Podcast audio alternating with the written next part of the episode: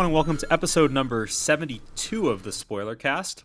I'm your host, Dan, and I'm joined here by Ali, Hello. Bera, Hey, everybody. and Tristan. Funimation just dropped the best anime of the season, but I'm not bitter, just a little nettled.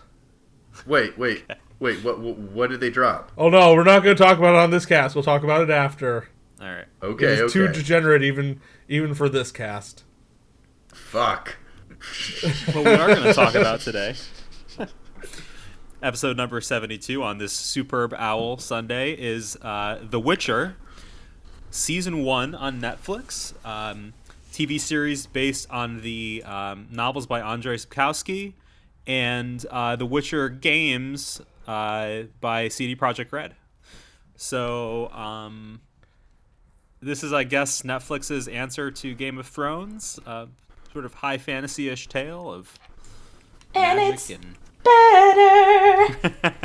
It- I don't know Well, where I was going with that. at least- I used well, to love Game of Thrones, and then things happened. Let's let's be real here. Like this show is good, but uh, it's and the last season of Game of Thrones was an abomination. Okay, the the sixth season six. From season four on, there were some serious problems with Game of Thrones, to say the Yeah. least, just from a narrative perspective. But um, The Witcher is promising and enjoyable, but it's it's at least for me, it's it's not up at Game of Thrones level yet, despite having a damn catchy fucking song. If if I think want, it's just for me. I'm just excited to watch something new, and I just feel like I got so tired of Game of Thrones. Well, Game If- of Thrones guys ended know- terribly. It was terrible. if you guys want to know uh, how much thunder from Game of Thrones with The Witcher has stolen, the subreddit r slash freefolk is now a Witcher subreddit. Wait, really? Free Folk is a Witcher yes. subreddit now? Are you kidding me? Basically, yes. I mean, again, that's not terribly surprising. and and for the record, when I say it's not as good as Game of Thrones, this is far better than Game of Thrones season six by a country fucking mile. I. I, Oh, yeah. I enjoyed this season. I did not like season six, and that's not even just from a fanboy perspective. That's from a just general enjoyment of watching a fantasy show. Like if you gave me season six in a vacuum and you gave me this in a vacuum, this this wins hands down. Even though this probably has one of the weakest and opening episodes of any Oh, show God. I've ever seen. Yeah, what Yeah, a that- terrible episode. that It first was episode so is- bad. It is not good. I, we'll get to I that. literally, I, I, I don't. It's funny because you know, art is subjective, but I, it, it's But pretty this much is been u- objectively better. no, it's just been nearly universal. People who I talk to be like, "Yeah, that first episode was not good," and this is like people who like the show, including me, and people who like it more than me. But like, it's just like if if you enjoy the show, you don't like the first episode. I don't know anybody who liked the first episode. It's so bad. All right, all right. Yeah. We should um, we should probably do a proper introduction. Hey Dan, should- we should what back are it up. people listening to? What is what? What are people listening to? Oh, we're listening to the spoiler cast. Uh, so this is the uh, cast where we talk about uh, either a game, a movie, or a TV series uh, that we've been enjoying, and basically um, spoil the crap out of it. So we're um, discussing it in depth, um, talking through the beginning to the end, and what our thoughts. Yeah. And and heads up, there may be spoilers for Witcher storylines beyond this first season. Yeah, that's a good point uh, because some of us have either. Well, actually, that's let's let's go around the room and I'll go backwards from how I introduced. But Tristan, have you like what what is your experience? What's your what's your exposure prior to the series? So, I have watched the entire series. Yeah, Uh, I have played part of Witcher 3 because holy crap, that game is huge. Um, and I have tangential knowledge of the events of the first and second games. got it. Bera, Uh, I have just watched the season, the series, and I've also like seen clips of uh, of the video game on like YouTube and stuff for like little like story segments and stuff. Although because I've heard so many good things about The Witcher, I've avoided like just doing a watch through of all the cutscenes because like I've done that with some games I'm interested in, but I like The Witcher Three enough that I've wanted to, uh, or I've heard The Witcher Three is good enough and such an experience that I wanted to actually uh, go through it as a game. Uh, Ali, how about you? Um, I'm basically the same as Tristan. The one I've played the most of actually is the first one Ah, okay. with the you know the totally tasteful sex cards. Ugh. The first one has the sex cards. Yeah, Yeah. if you have sex with some characters, you get a collectible card. Gotta catch them all. No, no, I, I I- remember hearing about this, but I have a very important question for you, Ali. yeah. How many sex cards did you collect? I don't remember how many there are in the game. It's also like I haven't played that game in so long. My first call. exposure was watching Ben play it and him going, "Oh, I got a card for sleeping with this character," and I'm like, "What?" Uh, Um, that's a, that's an like, unfortunate some here- combination.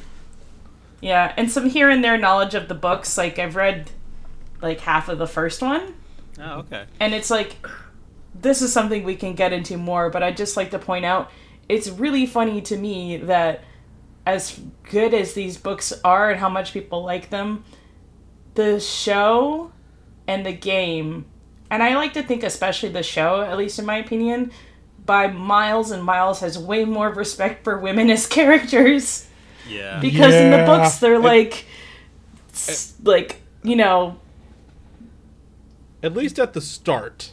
They're like kind of dicks or like dumb assholes. Like like there's no like nice nuance to most of the female Right. characters in the books which isn't to say they're bad it's just i really really appreciate how the games and especially the show went into a lot of the female characters and i think that is really due in part to the fact that the uh that a lot of the women involved in the show are like higher up. Like i think the showrunner is a woman i'm forgetting her name and the writing and all that good stuff. So like no, you know, no shade on the author of the books, but like I hope going forward you can write women a little better.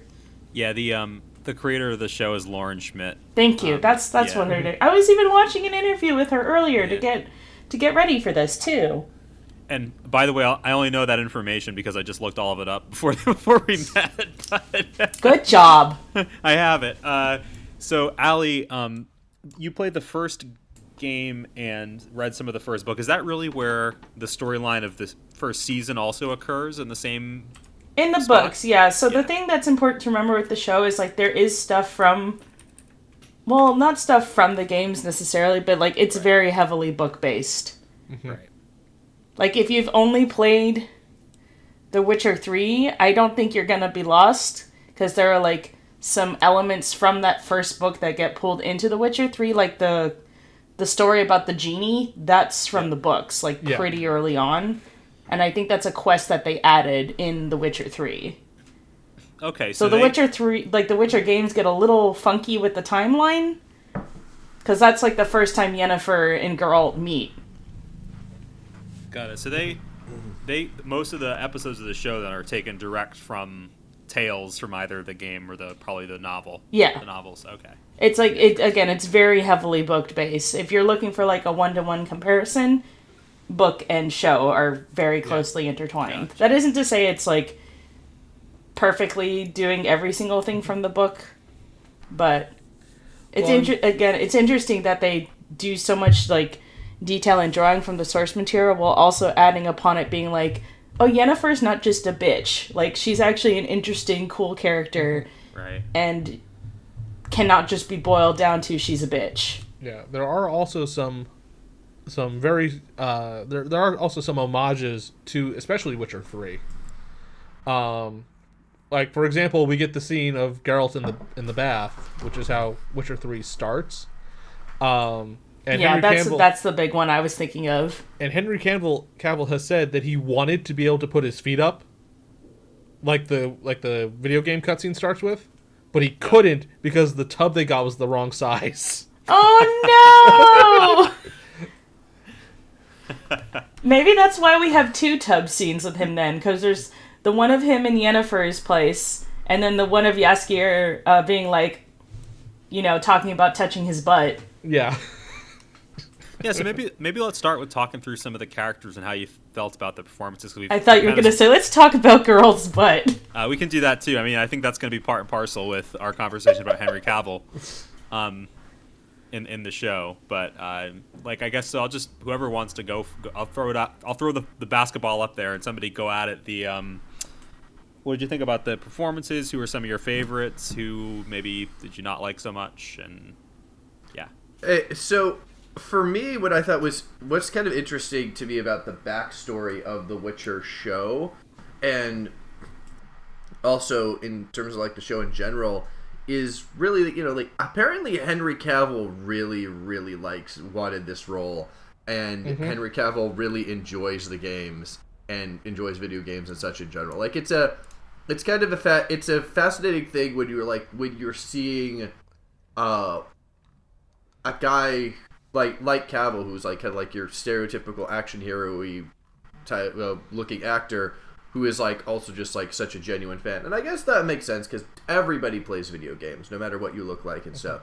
But um, it is interesting that a guy who can pull off the physicality and especially the uh, the grunts of Geralt. I mean, his his nonverbals are amazing.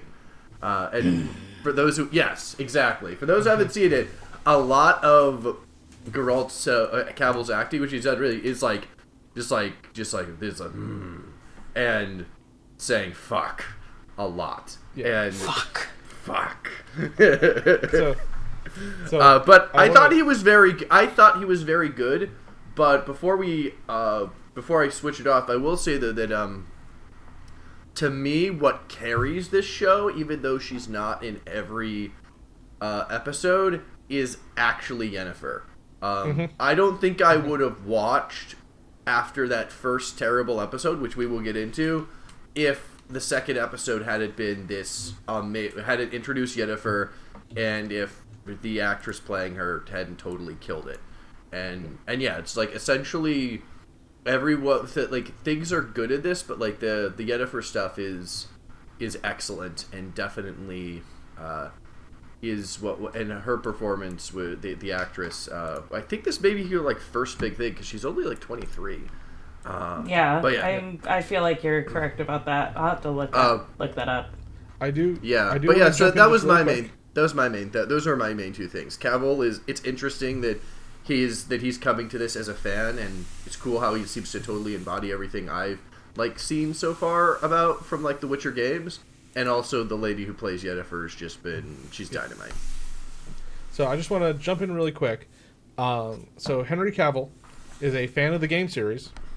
He's a confirmed gamer. His preferred platform is PC, and we know he kept his Geralt costume after filming that. He actually in the um, the little video I was watching earlier, they talked about how he would wear his costume everywhere, including when he would eat and when he would take naps. Yep. Yeah. Everything. Also, Um, he did um, Tristan. You might know this off the top of your head, but he did voice coaching work with the voice actor for Geralt from the games. Yep. And he talked to the author, and got input from the author as well on Geralt's character. So he had, and not just the American voice actor, but I believe he also uh, spoke to the original Polish voice actor for the games for Geralt. The too. Polish voice actor actually does the dub, the Polish dub for Netflix. Huzzah! Really? That's so cool. Yes. and he actually, um, okay, slight, slight correction. The Polish actor for the first live action The Witcher series that aired in Poland Oh does the dub series. voice for the Netflix Polish dub. Oh, not the video game voice. no, actor. not the video game one, Oh. but the guy who did the. They call it. Uh, it's called the Hexer in Poland. Mm-hmm. It's um, like from 2004 or something like that, and it's a Polish live action show. Yeah, it's not as good. Not good. yeah.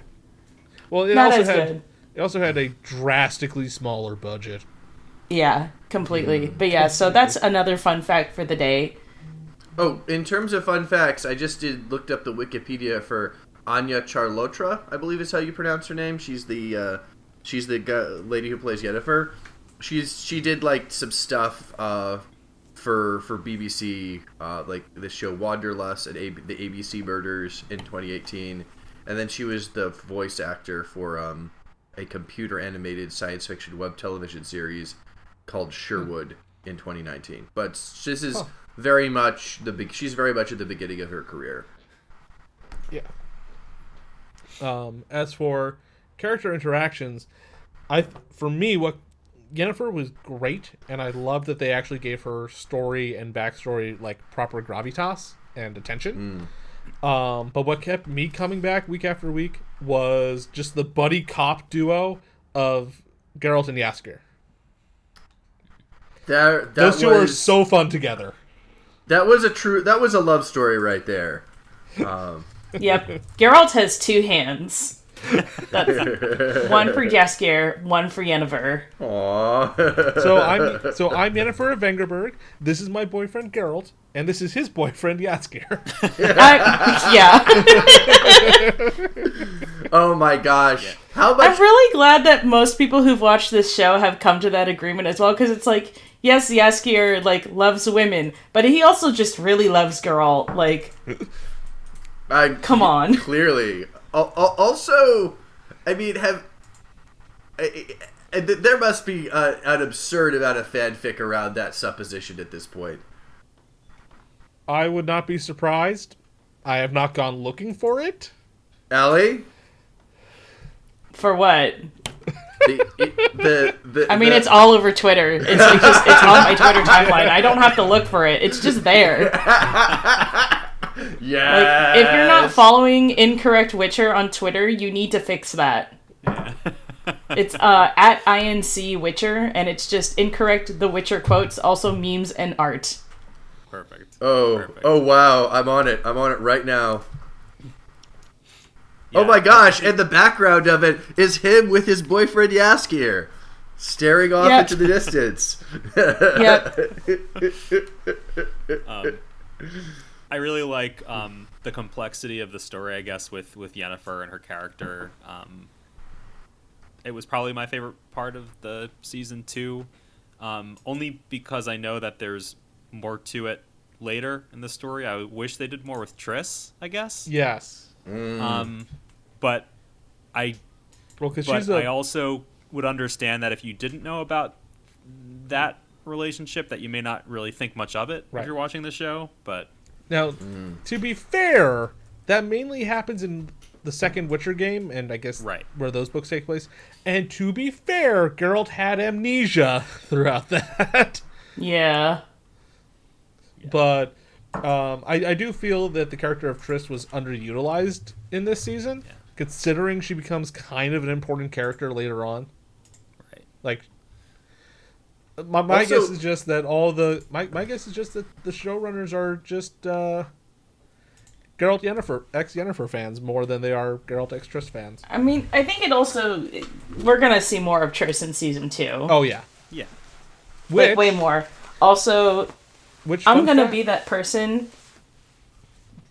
oh, I fuck all y'all that hate on the casting for Yennefer, for Triss and the casting for Fringilla. You're just racist. Sorry to tell you, honey, but you're just racist. wait, wait, wait. So, but but I I did. I mean, I don't hate the casting, but I, I would have liked to see a, a love a pretty redhead in the show. Like, is, is that You wrong? could have had Triss be a redhead. She could still be black and a redhead. yeah. Oh, that People also. are just racist. oh no, that also would have worked. My my main thing is I just want red hair. So yeah, go. it's it, That- it's that- weird to me because they go to such a length to make sure Geralt, Ciri, and Yennefer all look like they do in the games, but then don't do that for like the other main character, the other main female character in the series. Like they go to all this trouble for these three, but not this. It, that's just weird to me. Like I'm sure she like, I felt she did a great job in the scenes she was in. I wish there was more of her and more characterization of her right now. I know we'll get that in season two. And fun fact, season two has just gone into, I believe, pre-production this month, or is going into production this month. Yay! Yay! yep. They got to do that. They got to do that thing where they um make like three seasons of a show and then cancel it. So they got to get moving. No. Well, I Wait, was what, actually thinking what about, are you refer? What are you referring to, Dan?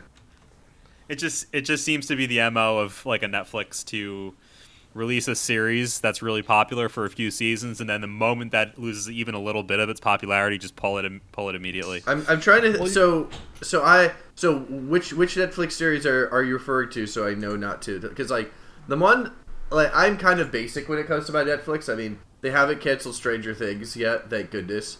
Um, and trying to think, a lot of the stuff I do end up watching on Netflix is stuff that was imported from network. Yeah, I was Tuca and Bertie. I, I was I was actually thinking about that earlier, and I, I kind of came to the idea that uh, The Witcher is a series that they could end, like without having to actually wrap up everything, because the storyline is continued in so many other forms of media. You know, it's not like it's not like Game of Thrones where it's like, oh God, we've got to wrap this up, and you know, there's no actual canon ending, so we just have to pull it out of our ass. It's like like they could get to a point. Heck, they could get up to the point where like The Witcher 2 ends, the game ends. And people would be okay with that because you've got such a great like jumping off point afterwards with the games or the rest of the books. Cuz I don't think the books have ended. Have they? No, they haven't. They haven't. Um, so I, I think I think The Witcher is one of those series that they could sort of like wrap up neatly without having to tie everything together necessarily because there's so much more story that you can experience.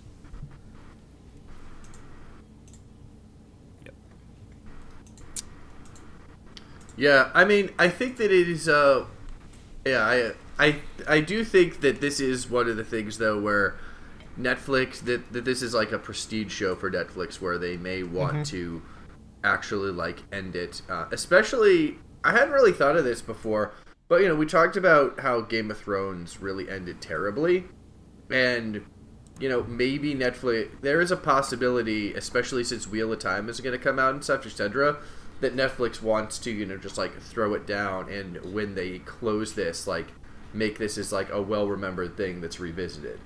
Uh, because I mean, I think the biggest pro issue that that ending of Game of Thrones has had for its legacy is that like I do think a lot of people are not going to want to actually revisit it because they're the beginnings of it are great, but the ending is so awful and yeah, and then and it's basically gone to people who were and are huge fans of the series in general, just like waiting to see like George R. R. Martin, can you like please give us the actual ending of this thing? Whereas is that you know I com- I completely agree. yeah. Uh, whereas It know, doesn't. It's not something I think a lot of people are gonna go back and watch, and or if they're gonna go back and watch, they're gonna stop after season four. yeah, exactly, You're gonna be like, and we're done. exactly, Yeah, I- I- exactly. Yeah, to my point, I think what I'm trying to say is that The Witcher seems like a series that Netflix could end without having to, quote unquote, end the series. You know, Right. You could just end it gracefully, right? right, and be or end it without having to say fully explore every last drop of the source material Well, necessarily because you've got so much out there. well, they're they're moving through things pretty quickly. So, like, this one season of only eight episodes covers quite a bit. It feels like. Um, It's like seventy years of history in the continent. right. I mean, like, and and I maybe this is a good time to start with like the beginnings of this of the season or the series where it goes through so much in that first episode Yeah, that you leave with your head spinning about, you know. And one one of the interesting things they do is they travel back and forth through time Yep. a lot, but they don't really tell you that for the first episode. So it, I think it. Lends a bit more to the confusion. This is a series where you really have to be paying attention. Yeah. I love uh, that about it though. Like to me, Yeah. it felt really nice to just sit down and watch it and not be like feeling like my hand was being held by the showrunners. Like we're going to drop you into this thing and it's going to be kind of confusing especially if you are approaching this with no prior knowledge, but like trust me, the payoff is worth it. And like even Yeah. though I knew all the basic plot beats and what was going to happen, it was still so fucking worth it for that moment in the last episode when Ciri and Geralt finally meet. Oh, when when yeah. So so for those of you who are who have tried to watch this and have gone confused, there are three points of view. You've got Geralt's, Yennefer's, and Ciri's. Yennefer's is the furthest one back chronologically. Geralt is in the middle, and Ciri's is the latest. Is a kind of a good rule of thumb. Yep. Um, yeah, I mean, so uh, so we're talking about first episode. Oh, well, uh, officially now, right? we can talk about whatever we want. we've been- I No, because I definitely want to weigh weigh in on this because I don't know if we're still tiptoeing for around it. Uh, so the time jumping was really confusing in the first episode for sure. Uh, but not only that, it's just like what's actually happening in the Ciri portion is very confusing. Like you don't really get like what are the stakes about this country that's invading them. Um, why you know like who what is this city is like even the what is the city that is being sacked in terms of its identity. You don't get a ton of detail about like ma- uh, about grandpa and her uh, grandma uh, about grandma and uh, and her pirate lover boyfriend. Although that was a little better. And yeah, and then you also have like just like she also has random screamy powers. It was it was just, it, it, it you didn't really have a sense of any of the individual things really like what the stakes were and what was happening at least for the Ciri's stuff and then the other thing that made it ha- made it weird was when it was jumping back and forth was the Geralt story I felt was supremely unsatisfying. You essentially had this guy who murdered multiple women because he felt a prophecy was happening, and then you have this woman who doesn't like this guy who's murdered. To lots of establish wizards are dicks. Yeah, and Geralt's like, yeah, but you should walk away because that's the right thing to do, and if you don't walk away, I'm going to kill you for trying to kill this murder dick. And then he ends up have being like kind of sort of forced into a fight and then kills her. And then like he's pelted with with like with dung or stones when he leaves, but it's just like I, I felt that it was a kind of a weird and weak choice as it was, and his whole thing of like, oh, I sympathize with you, but you can't do this thing, even though this guy is a murdering asshole. Um, that it, it it wasn't a satisfying setup period, and then he made the choice of killing her that I felt was the most dissatisfying. So it was confusing in the one sec- section, dissatisfying in the other, and just really and and just put together and is is to together in terms of like those two sections pretty poorly. Yeah. Do you think it would have worked better if instead of pairing off going between Geralt's story and like I understand like going between Geralt's story and Ciri's story, even though like on a rewatch, that episode is a lot lot better. I will Oh, tell I- you that right now. I haven't seen it I- on the rewatch. It might I, I could definitely uh, see do that. a rewatch. It's amazing. Like I kid you not, I watched the first season in like one day, and then a week later was like, okay. To my fiance, we're gonna watch this now. Yeah. Even though I watched it like a week ago. I think But um, what I was getting to is, do you think that would have worked better if you had paired off Geralt's story in the first episode with Renfri with the beginning of Yennefer's timeline, as opposed to the beginning of the timeline with Ciri? I'm I, not I- sure. I think so. I think so, and I think it's I, I I think so because it felt to me, other than the first episode, which establishes some of Geralt, you know Geralt's plot, a lot of the Geralt content late throughout the season to me felt a bit more fillerish. Mm-hmm. Like it was more in service of Ciri, Ciri's story, and then Yeah. later when Yennefer joins along, you know, uh, or meets with him, it's more about like his perspective on those characters and a lot of his a lot of the content felt almost sitcomish like okay this on this week's episode Geralt is fight going to fight a dragon and on this week's episode blah blah blah blah blah and then in some of those he meets up with the other characters so i all, all that's to say like maybe starting earlier with the more complex stories of Yennefer and maybe doing a bit more Ciri would have been helpful. I think Yeah.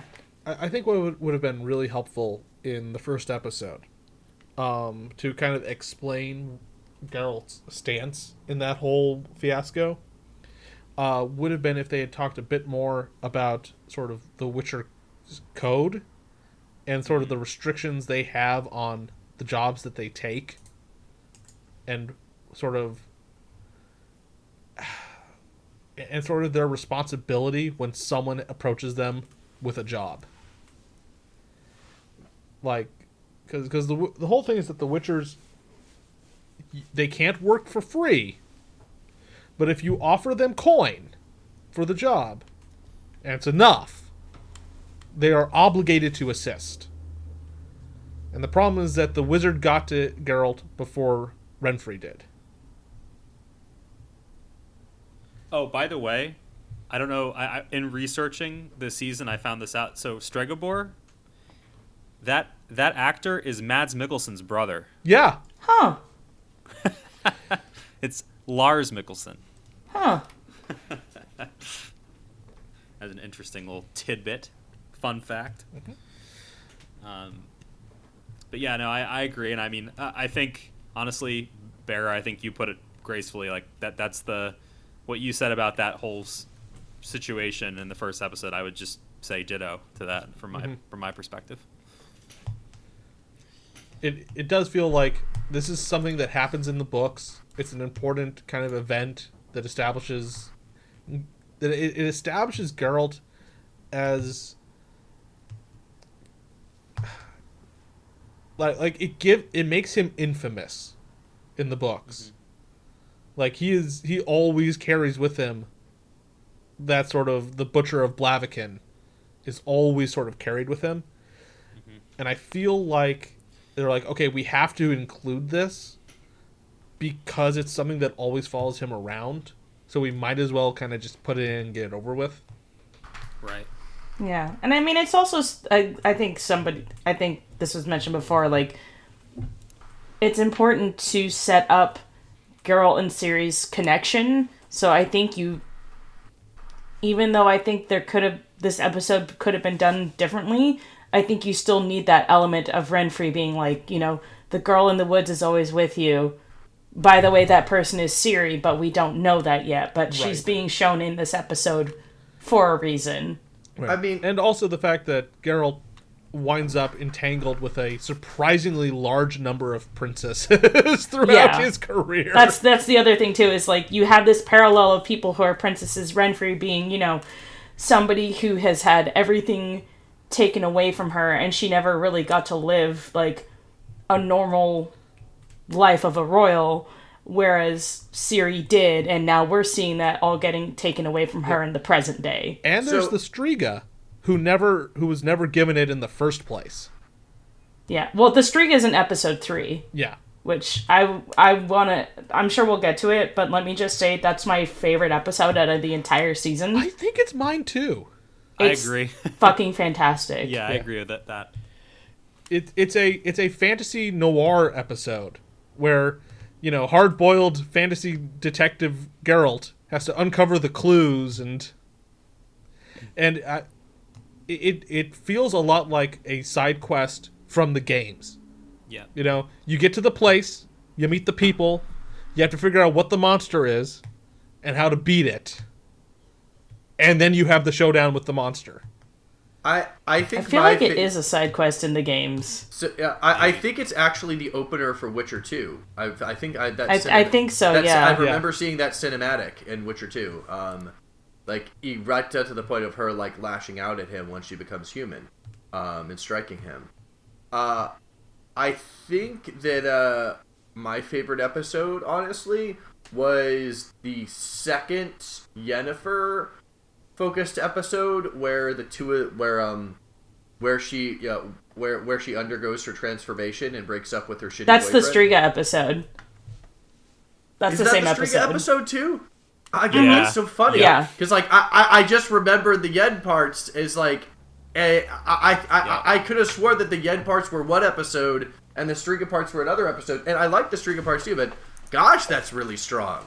And it, I think it Yeah. I also mean, there's speaks such. to- There's the obvious reason why they did it is it's talking about childbirth. Yeah. Like you have the Striga, who is this horrible, disgusting, like unwanted child, and that's not her own fault. And then meanwhile, I mean, Yennefer.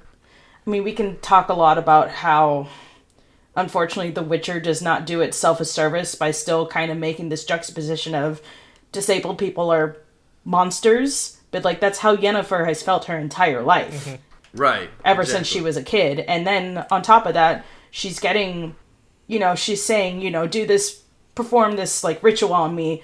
I want it, but in a lot of ways, and there are way smarter people who could talk about this than me.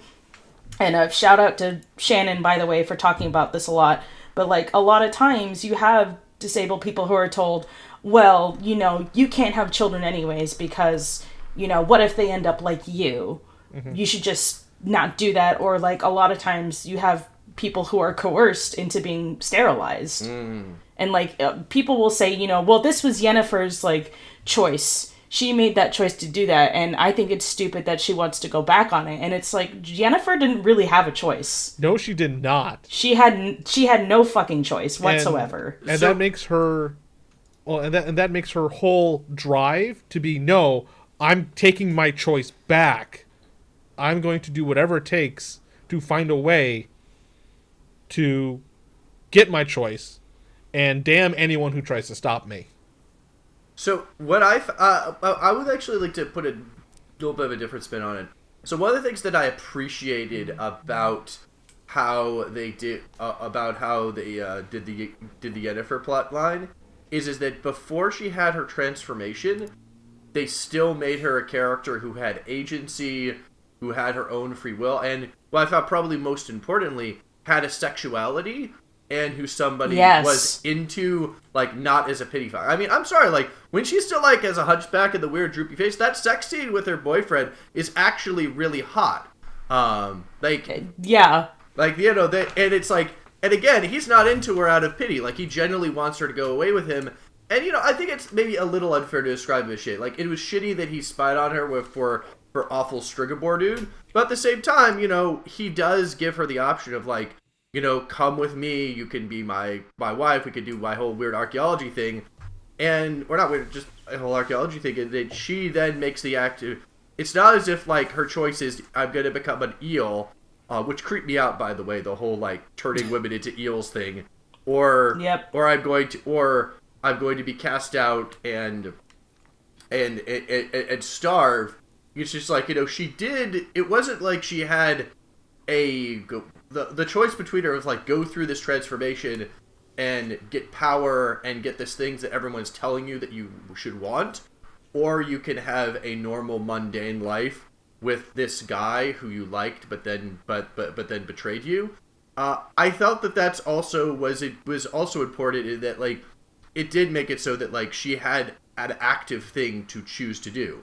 And it doesn't necessarily mean that you know her that making that choice it's silly that she wants to go back on it because she realized what she was what she thought she want which was to be desired by the world to be a powerful political force wasn't all that was cracked up to be and that motherhood was actually something that she wanted. But i did still think it was cool that it was like oh how could you not want to just be transformed into beautiful powerful sorceress lady?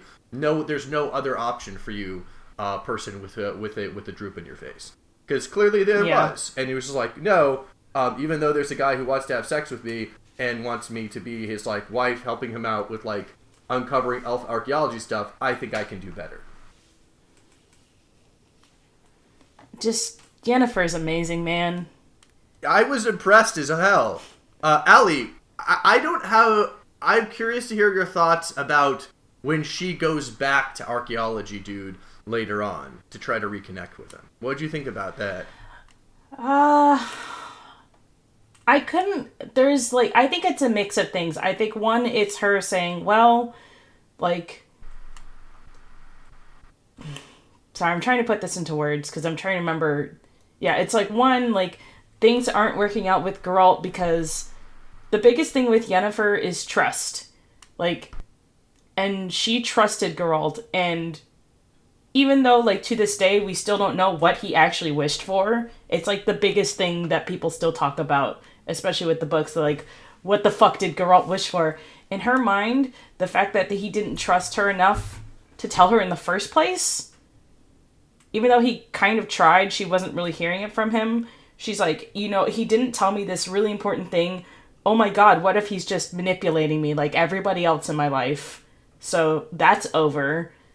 And I think with Istredd, she's it's sort of like a nostalgia thing, you know, she's trying to go back to somebody else who's like the only other person she ever really trusted was Istredd. Yep. I think it's a lot of nostalgia going on there for that relationship that they used to have before he too betrayed her trust by spying on her for Stregobor.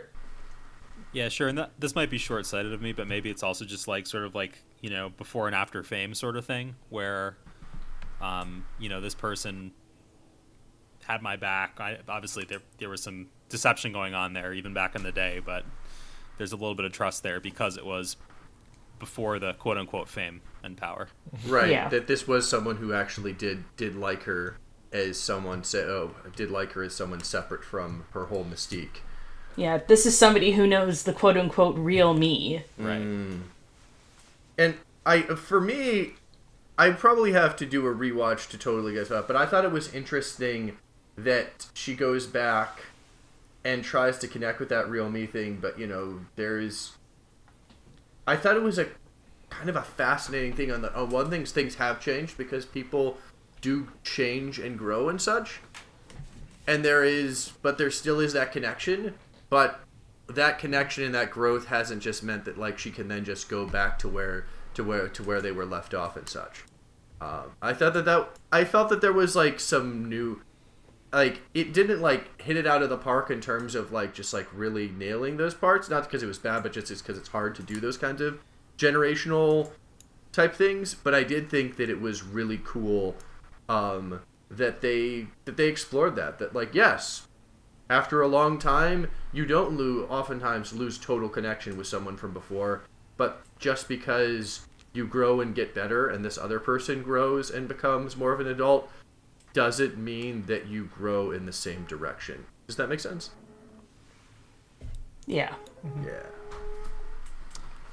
So, what, maybe we should maybe we can switch gears because we haven't we've talked we've sort of mentioned it a little bit. But what did you all think of the way that the story handled Ciri's character and progression? Hmm.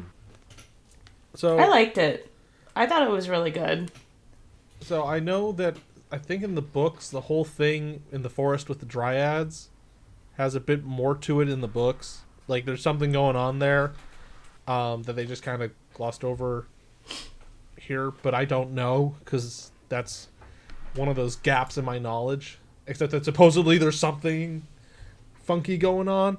Um, That might be something they go back to with season two because there is more to it. If I remember Yeah. correctly, like Geralt shows up at Brokilon at one point while Ciri is there, so they might try to put that in season two with the two of them. Right, rather than just jumping straight to Ciri. Spoiler: uh, her Witcher training. Yeah, no, I think season two is gonna be like covering like the early days of Geralt and Ciri being together because I need to see Grumpy Murder Dad and his Grumpy Murder Daughter hanging out together. My um my impression of the the story, and I'm not as familiar with Ciri's upbringing and, and storyline. I know from The Witcher Three, which is the only game that I've played any of, really. I mean, I played a tiny bit at the beginning of two. Um, is that you know she's a Witcher in training, basically. But I felt that in the show, at least, her they, they didn't focus on her as much, and I, I felt like in a lot of a lot of places the story didn't really go anywhere. And I think it's because they they started talking about things and then stopped. Like you know the stuff that happened in the forest. It was like, oh, okay. Mm-hmm. what's the what's the point of this? And then it sounds like there's more to it in the books, but maybe not so much in the show. But that's how I felt about Yeah. Ciri's story. Yeah. Yeah, I mean- it'll be Oh, go on, Tris. so so so it'll be interesting interesting to see. Like on the one hand, it'll be inter- interesting to see if they go back again and kind of go like spend a little bit more time in depth in some of the things they touched on, or if they're just going to go, no, no, we're done with all the confusing timeline shit because we finally, because Ciri and Geralt have finally caught up to each other, and we're just going to go from there. Well, they they still really haven't told us though, as the audience, about the different timelines, right? I mean, they've insinuated it, and we know that there's time jumping, but yeah, they haven't really resolved that with the audience, right? I mean, I, I I feel like my impression was they left it kind of up to the audience to figure it out. Right. like I mean, so going back to the Striga episode, for example, you have Geralt, like you know, investigating, you know, investigating the Striga, and you know her mom and the king, and then in that same episode, at the ball, you have uh, people being introduced to to the Striga's mom and the and, and her And the brother king, yeah. as kids Right. in the same cool. episode. So it's kind of like I, I feel like it was very much we're just gonna show you this, and it's up to you guys to Right. keep track of everything. Yeah, th- when that happened, I was like, "Oh, you fucking did that! You fucking went there." Yeah, Yeah. and I th- see that that to me was like maybe this is just my own take on things, um, but that to me was like the perfect amount of figure it out for yourself. Like, it wasn't super heavy handed. Like they didn't like really lean on it, but you're as long as you're just watching and thinking, you're like, oh shit, okay, now I kind of now I have a little bit more in- information. So I like that a lot. Again, that ep- that episode overall was my favorite one of the, the season, but I know we already talked about that. Yeah, again, again, like I think the show does a really nice job of not holding your hand when it comes to explaining stuff. Mm-hmm. Yeah, Which, I again, I feel know- that. Oh, go on. I was gonna say it's it's it's again it's like the eye of the beholder for me. Like it was a little too much in the first episode going on, I think. But again, that's that, that's my own personal take on it, and I haven't, like you said, Ali, I haven't gone back, admittedly, and watched it again. But I feel no, it's like I didn't dislike the first episode as much as most people, but it's definitely a lot better on a rewatch. But it, mm-hmm. at the same time, like we were talking earlier about how could they have made it better, and now here I am sitting thinking, I don't know if they could have done that better other than making like little edits here and there Right. because I think establishing the fact that there's we're not getting time in one straight line is really important.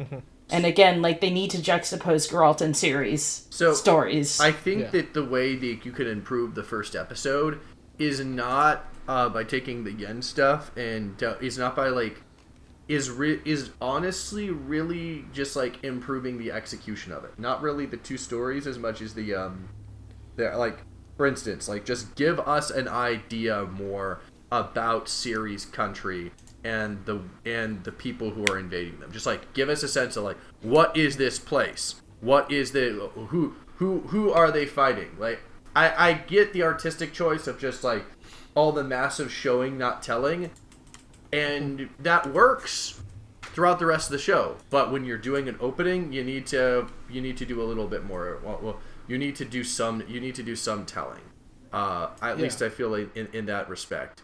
Uh, the other thing is mean, is we- that uh, so go on, I mean, we don't necessarily need to know about you know how Calanthe is a like horrible genociding uh, elf hater, but like a little more context would have been kind of helpful.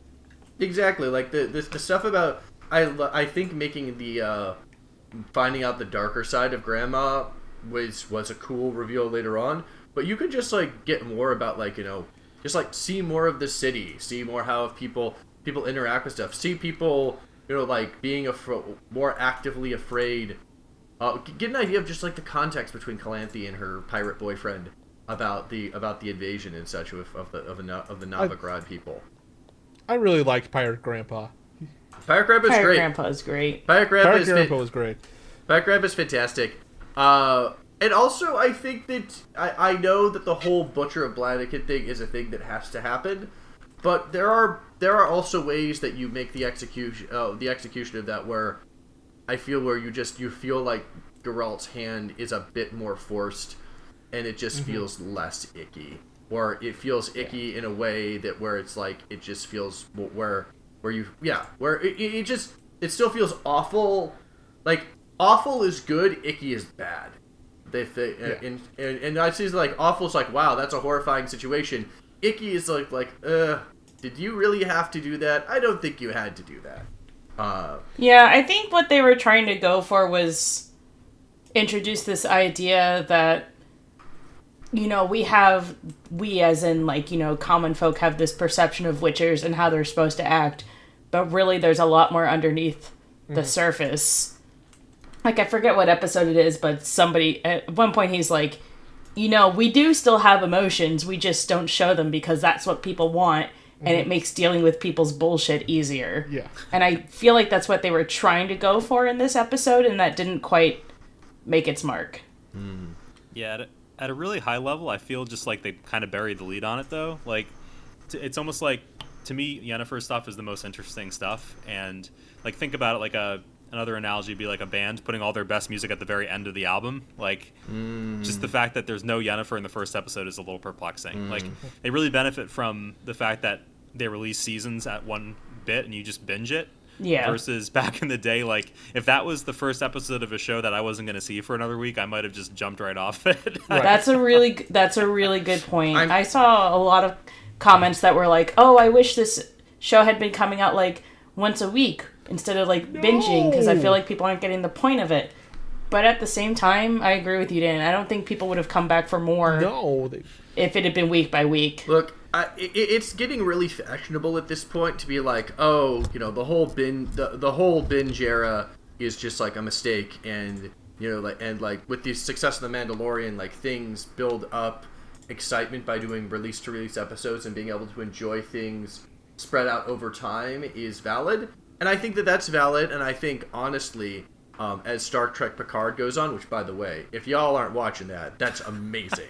It is so good. I've heard there's a really good grandpa sweater in it. Yeah, no, I like just and- wish I could watch it without having to pay for CBS All Access. it's fucking worth it. it. Captain Jean Luc Picard is worth twenty bucks, man. That's how long you're gonna have to do before canceling it. it's no, but it, uh, but it's it, but it's really is very. It is a lo- while it is a lovely experience, it doesn't invalidate that some shows are better uh, when you can like watch them in chunks. And other shows, I don't think actually would survive like this one. I don't think the would The Witcher would have been a success if it, if this had been the first episode on Fox. It would have gotten Firefly. It would have gotten Firefly Yeah. in a heartbeat. And I say that to Firefly because Firefly um, messed up the order of the episodes that were shown, and that was apparently one of the reasons why it didn't catch on immediately. Um, Yeah. And and yeah, like Huh, I didn't know that. Yeah, They started showed with the- That's second sad. episode they first. started with the chain with the train job as opposed to the first episode. Yeah, huh. Yeah. Weird. I, I but I also think that there's a place for both. So I, I, I just think it's less about. I was against binging, binge watching. I guess like when it started, just I don't know why, mm-hmm. but like it's you know Game of Thrones. I think succeeded because of the weekly format. Like it became kind of an event, but also like you know I think that this works really well for The Witcher, and I don't know. I think it's nice to have the choice. Like you know, I think my wife and I could say, okay, we now have some time this Saturday morning, so let's watch a few episodes of the series, as, as opposed to having to make that time on a Tuesday evening or something like that every week. yeah, and I think Yeah. I think series that rely more on drama or suspense Right. ha- make better use of the weekly format because of the cliffhanger.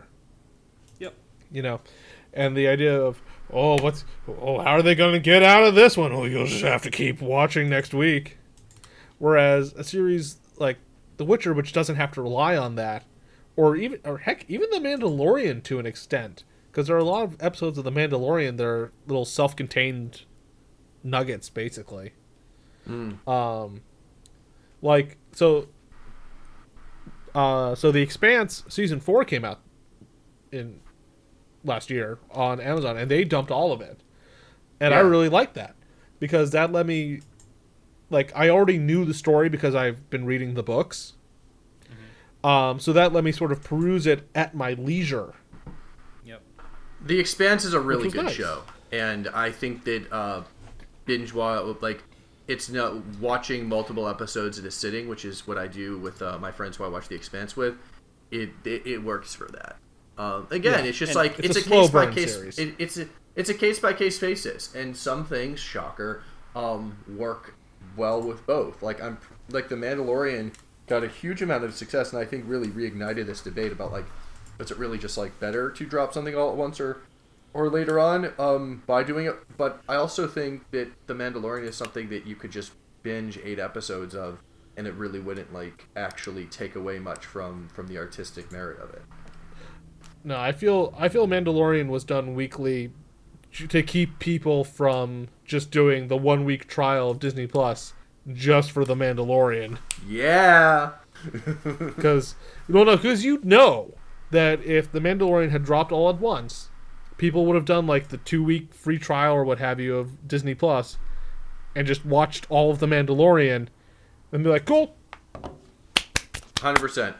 That was nice." I don't know. I I uh, I played around with Disney Plus a little bit during uh, Christmas time at my sister's place, and they have all the really bad Disney Channel movies that I like, like Stepsister from Planet Weird. Yeah. Yeah, I mean Disney. If anybody's going to succeed in this kind of space, it's going to be Disney. I mean, all the stuff that they have, and all the different channels. Like, They have so much crap. like, like, t- yeah. I feel like I, I kind of was on the same page as you, Tristan. That they were just doing it to keep subscribers. But honestly, like, if Disney can't keep people with their content, then this model is dead. Like, uh, they have so much. Well, there's there's always going to be that honestly to me kind of disturbing diehard Disney crowd. Like like I see all these people now who are still like totally Disney obsessed and it's a little weird to me. I'm like, yeah, I grew I was a kid who grew up in the 90s. Yeah, I saw these movies as a kid and that's where they remained for me. You know? Uh, like, yeah, I saw Aladdin in theaters when it came out. To, to, to, to, to, Cool. quote, to, to, quote a pretty famous human being, though, get ye who has not sinned cast the first stone on that one, my friend. I've seen some I don't weird think- shit. I don't think any of us are really in a position to like judge people on their media preferences, and I No, no. totally put this, and I re- and and that's not a shade to any of the three of you. That's a shade on myself. Like, like I I I I've ju- I've been I I would be binging Fire Force if the Hulu dub isn't cut isn't terrible, but I can't. So I'm I'm just gonna have to find some other shitty trash to watch. Um, Crunchyroll. I don't want to pay for fucking Avoid the Crunchyroll. dubs. subs, subs, not dubs. Anywho, no, it's just like I, I have I work with a lot of people who are huge Disney fans, and I got to be honest to me, it's it's kind of a little weird. That's just my my viewpoint on it. Like, yeah, I watched these movies as a kid. I don't understand your like almost cult like devotion to the House of Mouse, considering they're kind of an awful company. I, I, yeah, I mean, d- d- yeah, that, that's that, that's a whole separate, uh, separate category. That's a whole Like, separate. That's a whole, whole- separate take. The whole, I mean, let, let's be real. That there are very few. You know, I mean, in addition to no ethical consumption under capitalism, even even like companies that like to stand as faves. I mean, at the moment, the one I'm thinking of that like I think is somewhat good is the Goose Game people, but you know, that's the Goose Game people, man. They're they're precious and must be must be defended at all at all costs. Goose game honk. Goose game honk. honk, honk, honk.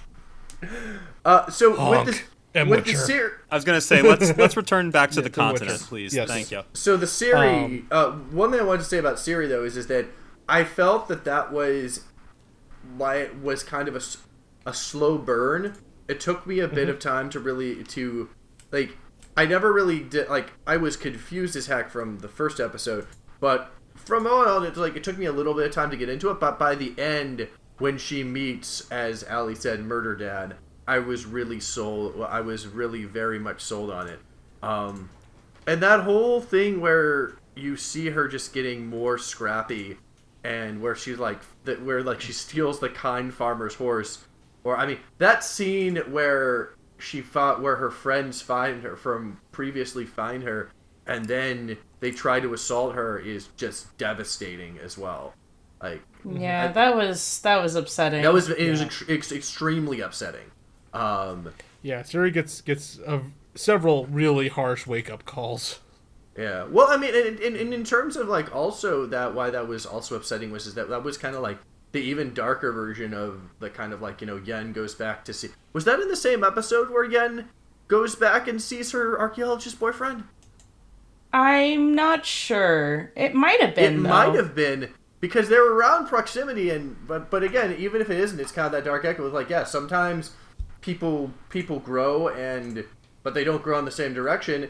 And sometimes people grow, and it's not just in the same direction, and they don't have the same connection. Sometimes they grow into terrible people. Um, Yeah. and because yeah they were saying oh you know we did we were your friends just because you know like you but we, we had to be but it's like you don't know that it's like you know that's a lot of things could change there what's real though is that right now they're terrible human beings and you know it was upsetting but i also appreciated that like i felt it at least for me and different people have different tastes of how much they can handle with it it showed enough where it was upsetting and horrifying, but they didn't do it. They didn't sh- go further into detail of what could have happened where it got lurid or I felt exploitative. Like I felt she did her screaming thing and killed them right at the proper right at the proper time for what that scene was trying Yeah. to convey. Um, but it was upsetting as hell. Yeah. All right, so headcanon theory, personal head theory as to what happened to Ciri's parents. Because they were on a boat and the ship got wrecked and then they died. My total head headcanon is they had they got into an argument and her mom accidentally screamed and they were on the boat. This is where I. This is the part where I laugh in outsider knowledge because I know what happens on the boat. Okay. Oh shit! I'm sorry, Tristan. no need to My- my apologize, just- Ali. You are wise. Somebody does die. I'll just put it that way. My my Uh, headcanon was they were like on a cruise or something. and it was and it was My- you know, my they got head- into a minor argument about something.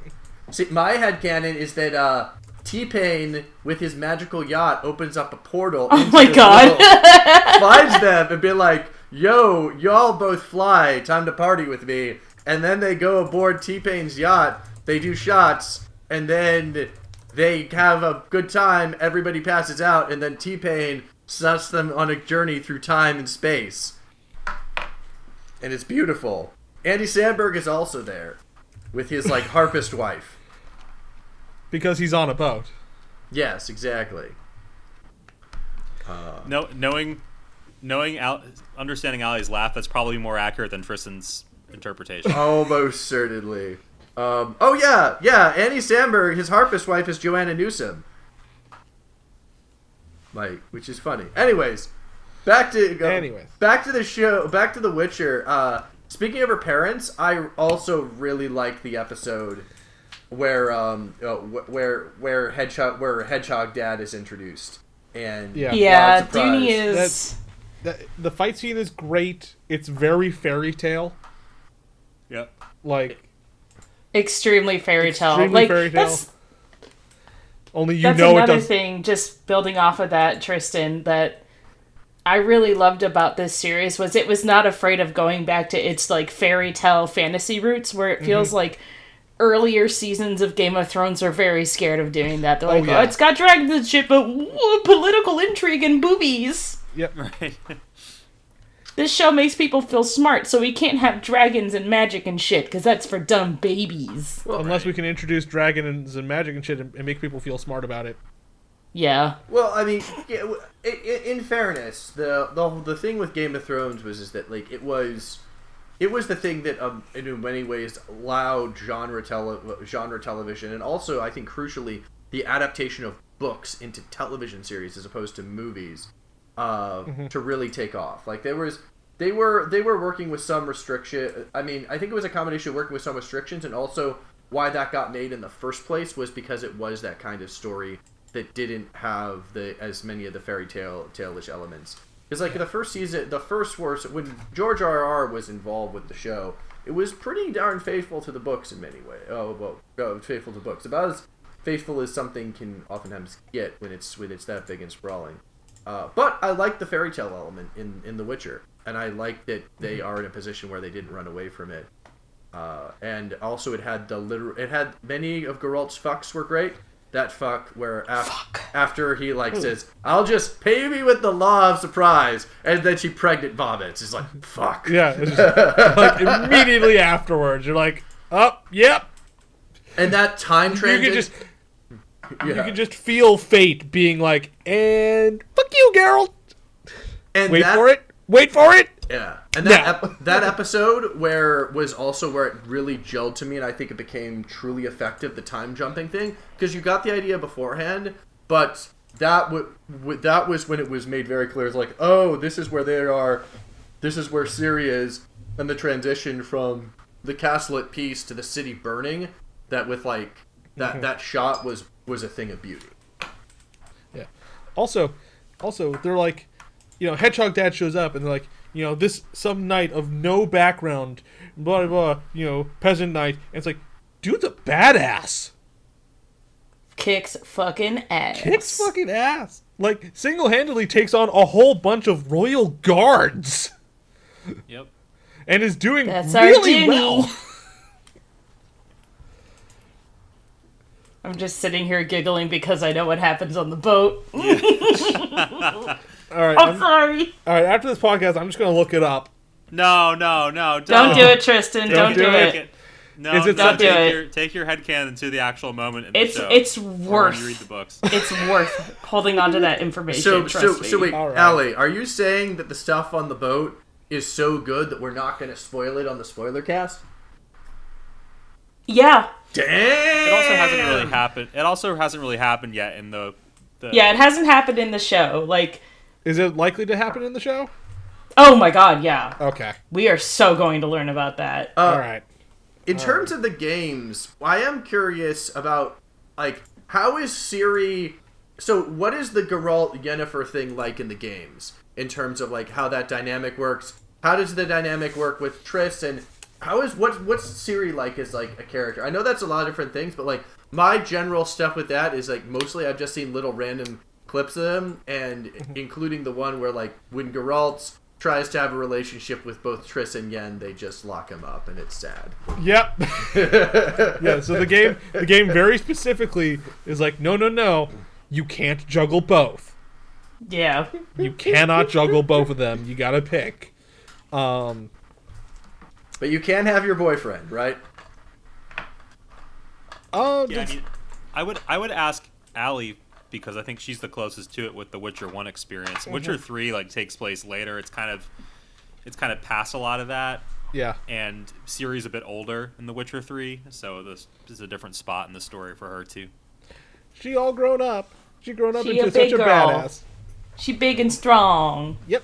She beca- she survives and becomes big and strong. But what exactly is your specific question again, Dan?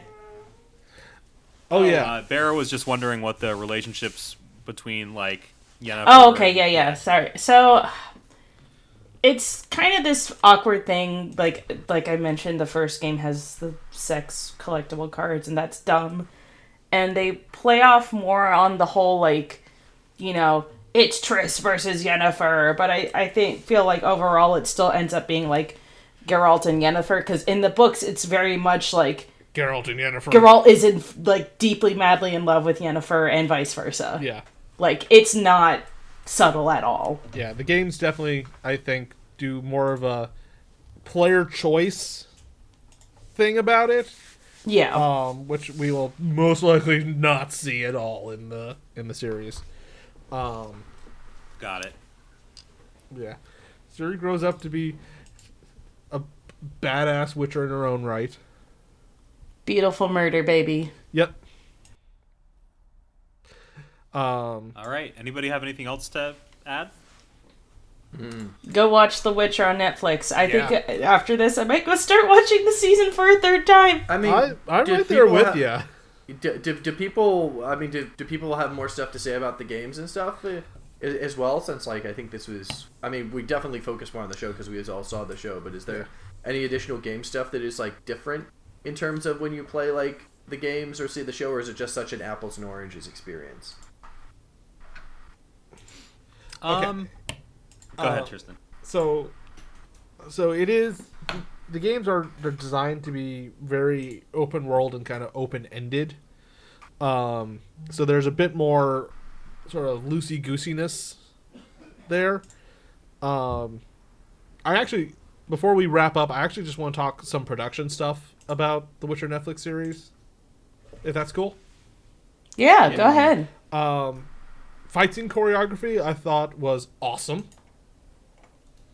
and Actually, if I remember correctly, I'll have to double check my notes on this. Um, there's an animator that worked on the Witcher games who helped with the fight choreogra- Yeah. chore- uh, choreography. Yeah, Is that it- what you were getting at? I'm Oh, yeah, sorry. It, it feels very one to one. Um, the first time we see, like, I got so happy in that first episode when we first see Geralt use Aard. Yeah. It's like, yes, he's got the signs. We're not making a big deal of it, but he's got them. Um, I can't wait to see him roast somebody with Igni. um, that's that's gonna be that's gonna be weird. Um, Cavill did all of his own stunts, Cool. which super appreciate. Uh, have you can see um, so in the Striga episode, there's a part where he, uh, where Geralt Aards the ground twice to break through the floor, and they fall. That was all done with practical effects, and we see it from above, and the camera moves with them. And the way they did that was they actually had the cameraman on a line, and so the cameraman just fell. They all just actually fell through. They dropped the floor God. out from underneath uh, Henry Cavill and the Striga and the cameraman. That's fucking amazing. And I'm just like, I mean, this show is one of those things where it feels like everything is such a labor of love, and it all Oh, yeah. pays off so well. Uh, th- and I cannot emphasize how much I appreciate the use of practical effects in the show. uh, which makes the dragon all the more awful. Yeah, the dragon was kind of, Ugh. And I was like, which sucks because I really like that episode. yeah, Yeah, like, the dragon oh. would have been a lot better if it wasn't if this effects hadn't been shitty. His human form was Yeah. awesome. yeah, that was cool. But then like the bad CG is just like, oh, oh Yeah. my. Oh, I did you like the nod to the fact that he's a dragon, like, and of course it's one of these things that if I had been paying more attention, I would have been like, yeah, duh, Ali. Yeah, But if you look at what he's wearing, like his vest is made out of what looks like scales. yeah. Oh, it's wonderful little detail. touches. Um, That that was that was my thing. I I, I caught that early actually. And I was like, yo, this guy's a gold dragon. yep. I also, I believe, I also figured that he was he might be a dragon as well early on.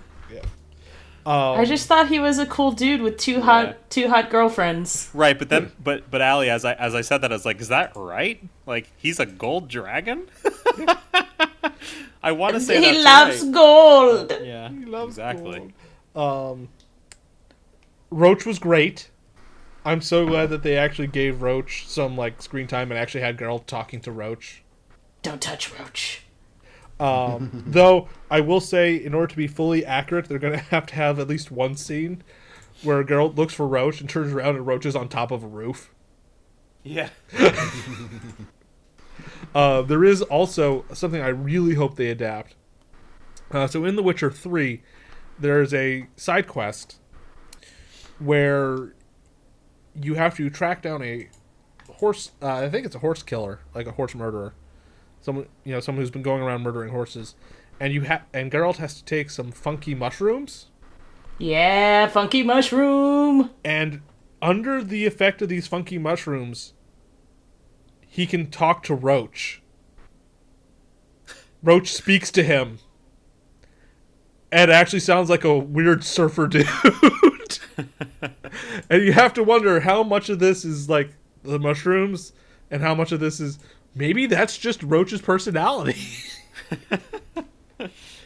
So that's a great segue, Tristan. I, I think you want to talk through some of the production stuff. Um, I, and Barry, you asked about the games. I, I'll say the Witcher uh, TV series had a funny knock-on effect that when it aired for the first like what week or two, and it's probably still going on. Like, like the Steam numbers for The Witcher Witcher, 3 3. were like greater than ever before, even when it first released. yeah. and I'm definitely part of that cavalcade. It sounds like Tristan, you were part of that as well. Oh yeah. Um, who went back and dusted off their Witcher games that they barely played when they first came out, Well- um, or replayed them. Well, because my problem was, so, so I, I'm not sure if I've talked about this on the cast before, but uh, so Witcher Three came out at basically the same time as Fallout Four, and I was like, okay, I only have enough life right now to play one of these massive sprawling open world games. Right. And I went with Fallout 4 because I have a personal history with the Fallout series, and I don't have didn't have that personal history with The Witcher. Should I have made the other choice? Probably. Yes. Yeah, I was um, gonna gonna say yeah. Well, well, I'm saying that, but I am also now looking over at my uh, Pip Boy Yep. on my wall and being like, I have a Pip Boy now. That that's that's kind of strong. Um, yeah, Pip but Boy is strong, but at least you got it before they started giving stuff to people that grew mold inside yeah, of it. before the dark times. The Dark Ages. yeah. Um, I, I made the same decision that you did, Tristan, when it came out, and I also wish I hadn't because I, what I was gonna say to Trist, uh, to Bear's question is I would maybe we, we can do another episode at some point in the future on The Witcher Three, but like the game is just awesome, and I'm not even close to being done with it. Oh, God, I it's played so a, huge. quite a bit of it now, but like it's it's one of those games that's like really thoughtful. The the quest lines, like this, even the side quest content is really good. Like honestly, some of the side quest stuff I've played through is better than most like main quest game story, yeah, and it's like every quest is like this. And like the combat system is great. I really really like the way that they use um, oils and potions to make it so that it's really like a hunt. Like when you like you were you so you I think you alluded to earlier about the Striga yeah. The Striga episode. and how right like even in the games when you go to fight something like it's not just like you walk into a room and you fight the thing you'll get killed Oh, yeah. like you actually have to like do research and find out like what it is that is going to be effective against this creature before you go and attack it yeah, because um, and then you have to prepare and get ready to do it and it's just a really really cool title and it's absolutely gigantic Yeah. like just so big yeah, this, the Striga episode is really a big nod to sort of the gameplay loop of like the quests there.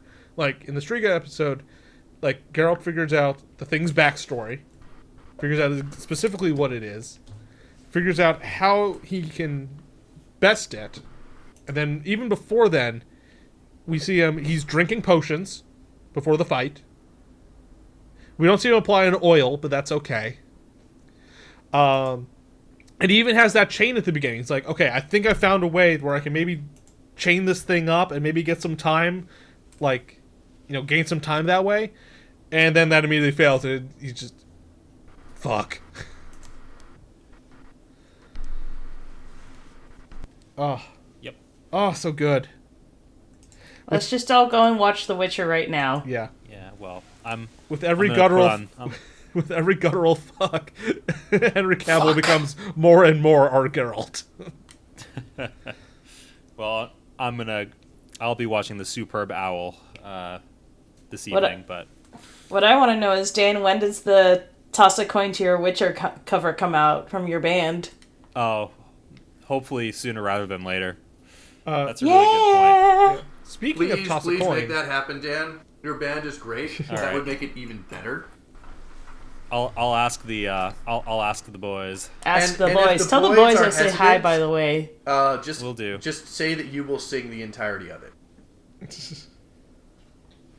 Uh, okay, sounds good. Yeah. Speaking of tossing a coin, we- Segue, segue, segue. are we Segue. at the point where we want to bring up the thing we were discussing on the chat?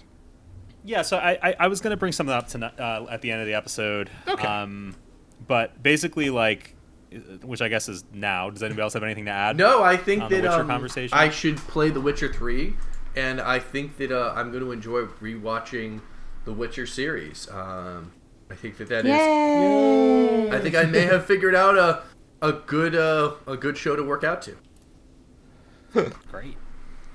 Um, so uh, just a quick couple updates. So uh, on our website, spoilermedia.net, we now have a contact form. So if you want to go there, um, it should be pretty easy to find. Where you can go to spoilermedia.net/contact.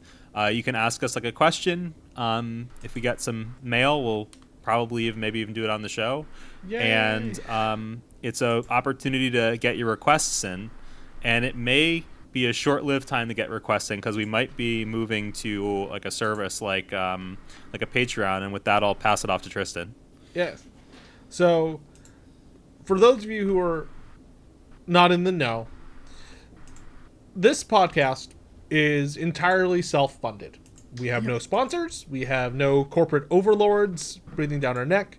Uh, all of our equipment and is, is self bought, and we pay for all of our hosting and subscript and like hosting and um, uh, bandwidth costs ourselves. We've just started using a new system which has made a lot of this a lot easier.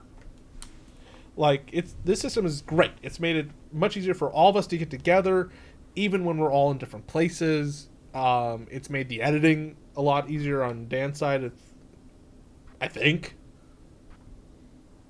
Dan has this been easier? What this software? yeah for editing.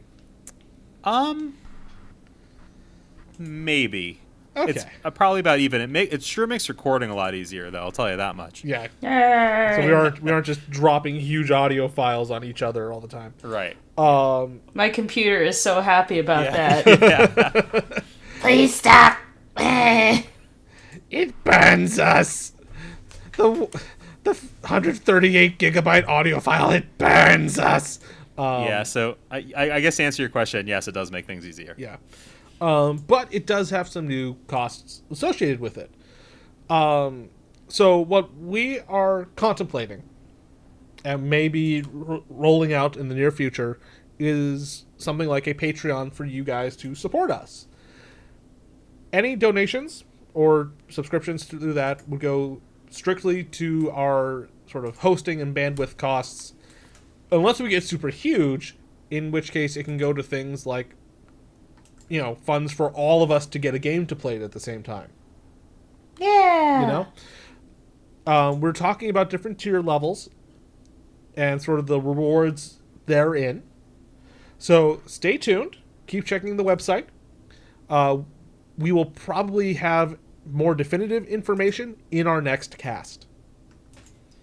Yep, that makes sense. Um, so look out for more information there. Um, and it's exciting. So thanks, Trist, for uh, for speaking to it a little bit more, uh, better than I could. Um, Because we want to remain independent. yeah. Yep. we, we you want to be we want you to feel confident that all of our bullshit is our own This is our own bullshit. I mean, I mean, to be fair, to be fair, I think that you know, like I think our two listeners from Ypsilanti, Michigan, uh, are going to be. I think. I mean, I think they appreciate our independence, but I think they also know that like uh, Dan Zarzicki would never sell uh, sell us out ever, um, and neither would us. But one thing that this is going to give folks an opportunity to do is, I think, to have a bit more input into the cast. We're figuring out what that's going to look Yeah. like. But I think that's going to be very exciting. It's going to allow us to really engage with our community more. And quite frankly, even just a little bit of Patreon support is going to make it so we don't lose money doing this cast. And Right. to be Right. quite frank, the more support and more interest we have, the more time we can put things into into it, and uh, the more regular and more more extensive this is going uh, this is going to be. I mean, like all four of us have like got, have have full time rewarded careers, but at the same time, you know, this is something where you know, like if the people want more spoiler cast, we love doing this. And this is can allow us to get more spoiler cast. So if you've ever been like, I like this, I just wish I could listen to it more. Well, this is the way where you're going to get more stuff. If you donate, Yep. it will Right. come. which is a fantastic segue because i'd like to talk about how this episode is brought to you by raid shadow legends and Yeah. Never. Never. yeah that, that's what you will never get on this podcast guys The the spoiler cast number seventy three, Raid Shadow Legends.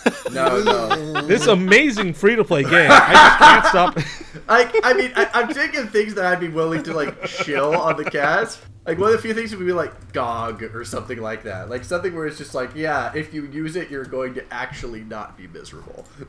I mean, listen, April Fool's Day is right around the corner. Oh shit! April Fool's Day is right around the corner. So why not get a fun book of jokes from Audible.com? Audible, which will Uh, Uh, I mean, No, let's be well, real. late. I don't think Stop any of us would turn away that sweet, sweet Audible money, which I think literally sponsors every single successful podcast. There's too many books. Yeah. Either way, uh, I'm going to be heading off to make dinner. All my ingredients have been supplied by Blue Apron, who Oh my god, stop! I mean, I mean, the I, I, I will say that I'm a cheap date when it comes to food stuff. So Blue Apron could probably buy me off as long as they gave everybody else, uh, buy me off with at least with a free box. So like giving a free box to uh, each of us, yeah, showtime. spoilers. this just in: Bera is a corporate shill. Da, da, da, da, da. Hot off the presses, read all about it. Ah, and you Ali, can enjoy the the best. Thanks. and you can enjoy the first Witcher book for free through bookwalker.com using promo code. Oh. Yeah. All right. Stop it. People are gonna actually think they can get free shit through us, and Yeah. they're, we're gonna get yelled at. Yeah, seriously. Yeah, no, no, no. But for, uh, for, for, for the record, all of these things that we are making jokes about, we are still an independent podcast, and we have Yes. every entertain of being. Of, This is your pappy's homegrown podcast. yes, no. We just want your money so we can give you more stuff. That that that's the, that's the Right. fundamental thing. Yeah. Yeah. Cash equals sure. more episodes, and you will make me happy, and you will make Ali smile. And if you guys go do. super nuts and like super support us, oh my god, could you imagine if we could just do this as a job? I mean, Like if we actually got enough I support mean, to make this like a full time thing. I mean, Maybe by the time I'm like 69, nice. listen. If You know, the after of after civilization has collapsed, this is episode 1000 where we talk about.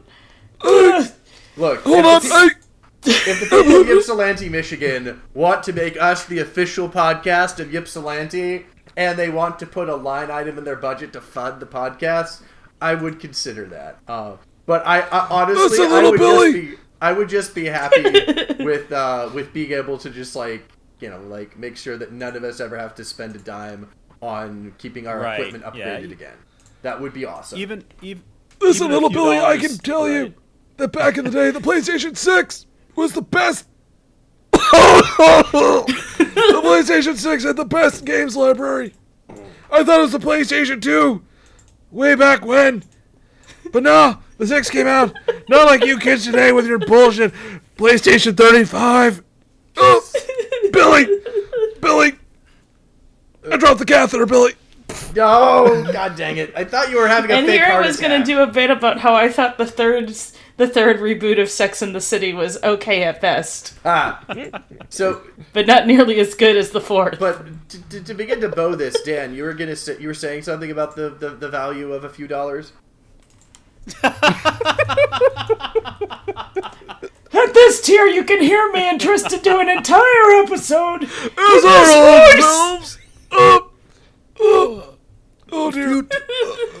I need. Hold on. I gotta get my pills. I'll be right back. Oh, I fell. I've fallen. I've fallen. Even twenty.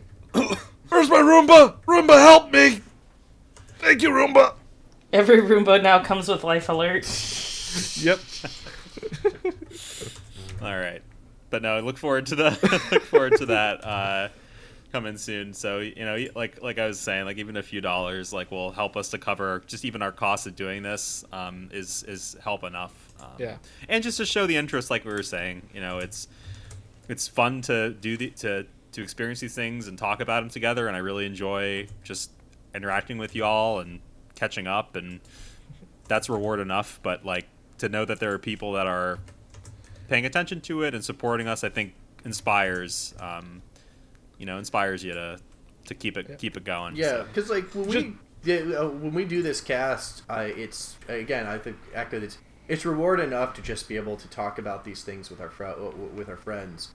But the flip side is that you know if if there indeed is a more of a demand than we think there are, like oh, oh there is for this cast, like five people in Ypsilanti as opposed to two, then that's going to motivate us to do more and to challenge ourselves and to push ourselves as a as crea- as creators because you know I mean like we do even though this is something that we in many ways do for ourselves I know that we all take a lot of professional pride in this as well too. And you know Yeah. uh, knowing that we have oh, knowing that our audience wants more from us is going to motivate us to get more from us. So you Yeah, know, as- it is as someone in your who- capable hands. As someone who struggled to try and keep our YouTube channel going, to no avail, it'll be very nice to know that we're not just screeching incoherently into the void. And you know what though? That's okay too. But uh, we will. Uh, Because we'll- even even if there's honestly, even if there's like twelve people who listen to this and love this, for me that's worth it. If I made Oh, yeah, if I made a dozen people's day a little better by talking about The Witcher and stuff like that, that's perfect. I love it. Yeah exactly all right. Does anybody have anything that they want to self promote at all before we hop off? Um, y'all should uh, read the Daily Hampshire Gazette newspaper in uh, Northampton, Massachusetts, and support local journalism by considering to subscribe to it, because that ki- helps keep me in my day job, uh, and it's a good thing. I may You event- can find me on Twitter at Hey Lynnda Lynnda. That's L Linda spelled L Y N N D A twice. I'm trying to stream a little more often. I had a really actually wonderful stream yesterday where I streamed for like seven and a half hours. I kind of lost track of time, but to everybody who showed up, it was really amazing.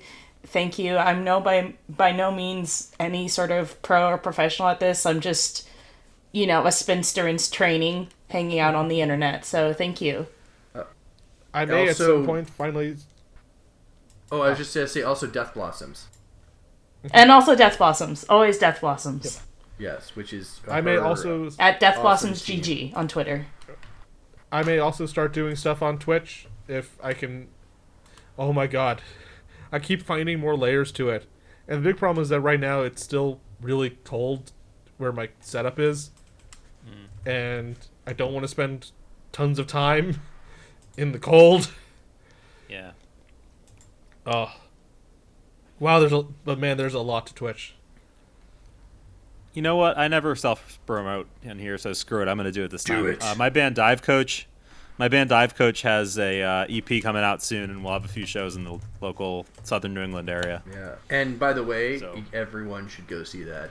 Uh, Dan's an awesome artist. Whenever I get the chance to see his bands play, yeah, I'm never disappointed. It's always a good time, good scene. So yeah, if you are in Rhode Island, Connecticut, Massachusetts, Maine, or you want to even just to take a trip from New York City, go and see Dan play. And uh, if you come up to him afterwards and say you're a fan of the cast, he will his his day will be thrilled. He will be so happy. Yes, I will. Also, Dan threw up a really good uh, review of Control recently on our website. After, I don't know what happened. I, I'm like a very passionate person, but for once, me bullying somebody into buying something actually resulted in that person being happy. So hooray! We will probably do a cast on Control at some point soon. yeah. that'll Yeah, actually, uh, yeah. Please, everybody, throw money at Bera so he can buy the game, so he can play it, so we can talk about it because it's the best game ever. Oh, go Yeah, buy. I cannot oh, stress go this buy- enough. You know what, Ali? You've done it. I my next game after I finish Dishonored is going to is I'm going to be um the uh, I will go and play Control so we can all enjoy it. Yay! Yay! You have no idea how happy that makes me. I'm I think so I happy. do, which is why I'm doing it.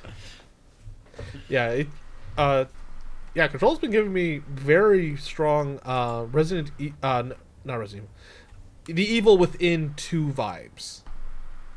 Like same, like it's been giving me the same sort of like m- mood feeling, um, but with like a whole dash of the SCP Foundation just jammed in there, which I love. Yeah. It's so good. No, I, so I good. I I feel like I need to play this, so I will play it. About how many hours is this thing? Is it like a 20 hour game or? no. Oh. Like 10, 10 15 Are maybe. you? se- Yeah, Oh, that's. unless I- if you get really sucked into it like I do and try to find every single little scrap of paper. That's where video, I am. Tape. Oh, so it's a reasonable That's where I am length right of the now. game too. Good.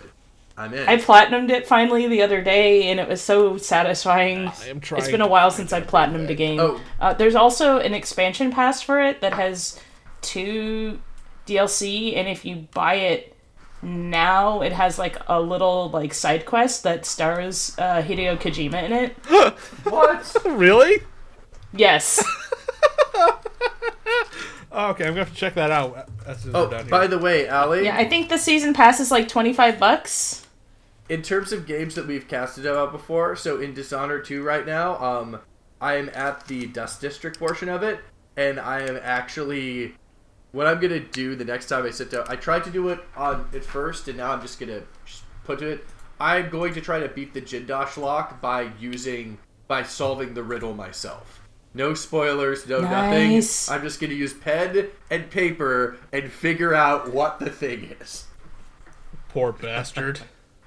There, I will give you a I will give you a little taste of this, guys. The quest um, is called Dr. Yoshimi Tokui's Guided Imagery Experience, and it has something to do with sensory deprivation tanks. Oh no. no NES. It's really good. It's short and like not really com- like not combat oriented at all. It's just like sort of a little like side story, but it's fucking hysterical. So so in Control, I just did the uh, side quest in the clocks. And, Oh, yeah, and yeah, I, yeah. And I first get in there, I'm like, okay, so I have to go through the hotel, the motel. Okay, huh? I don't really know why they call this area the clocks. I don't really see any. Like they made a big deal out of. Oh, there they are. Yep. There's a lot of them. There's a lot of. them. Did you find the post-it note room? I love the Yes, post-it yes. note room. Yeah, so well, I love that you go in there and you learn about it, and then you leave, and then you turn around and you can see that there are post-it notes spreading from beyond the door. it's breached containment. Get Ninetale Um, Fox in here, hurry! All right, we, we have to save all that for our control discussion Yes. in the future. Yeah, I'll But- stop gushing now. I'm sorry. Yes. So thank you everybody for listening. Nice. Yes, thank you. We will. Who will. wants who who wants to say it? Who wants to say it to end the Witcher episode? Fuck. Fuck.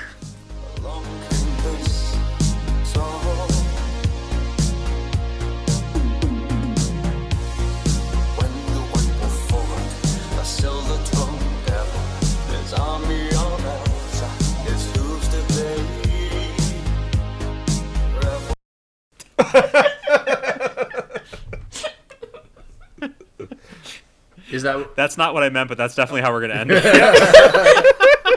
Were you trying to get someone to say toss a coin to your Yes. Witcher? Toss a Yes. coin to your witcher? I, I kind of Oh, like that. valley ins- I like fuck instead.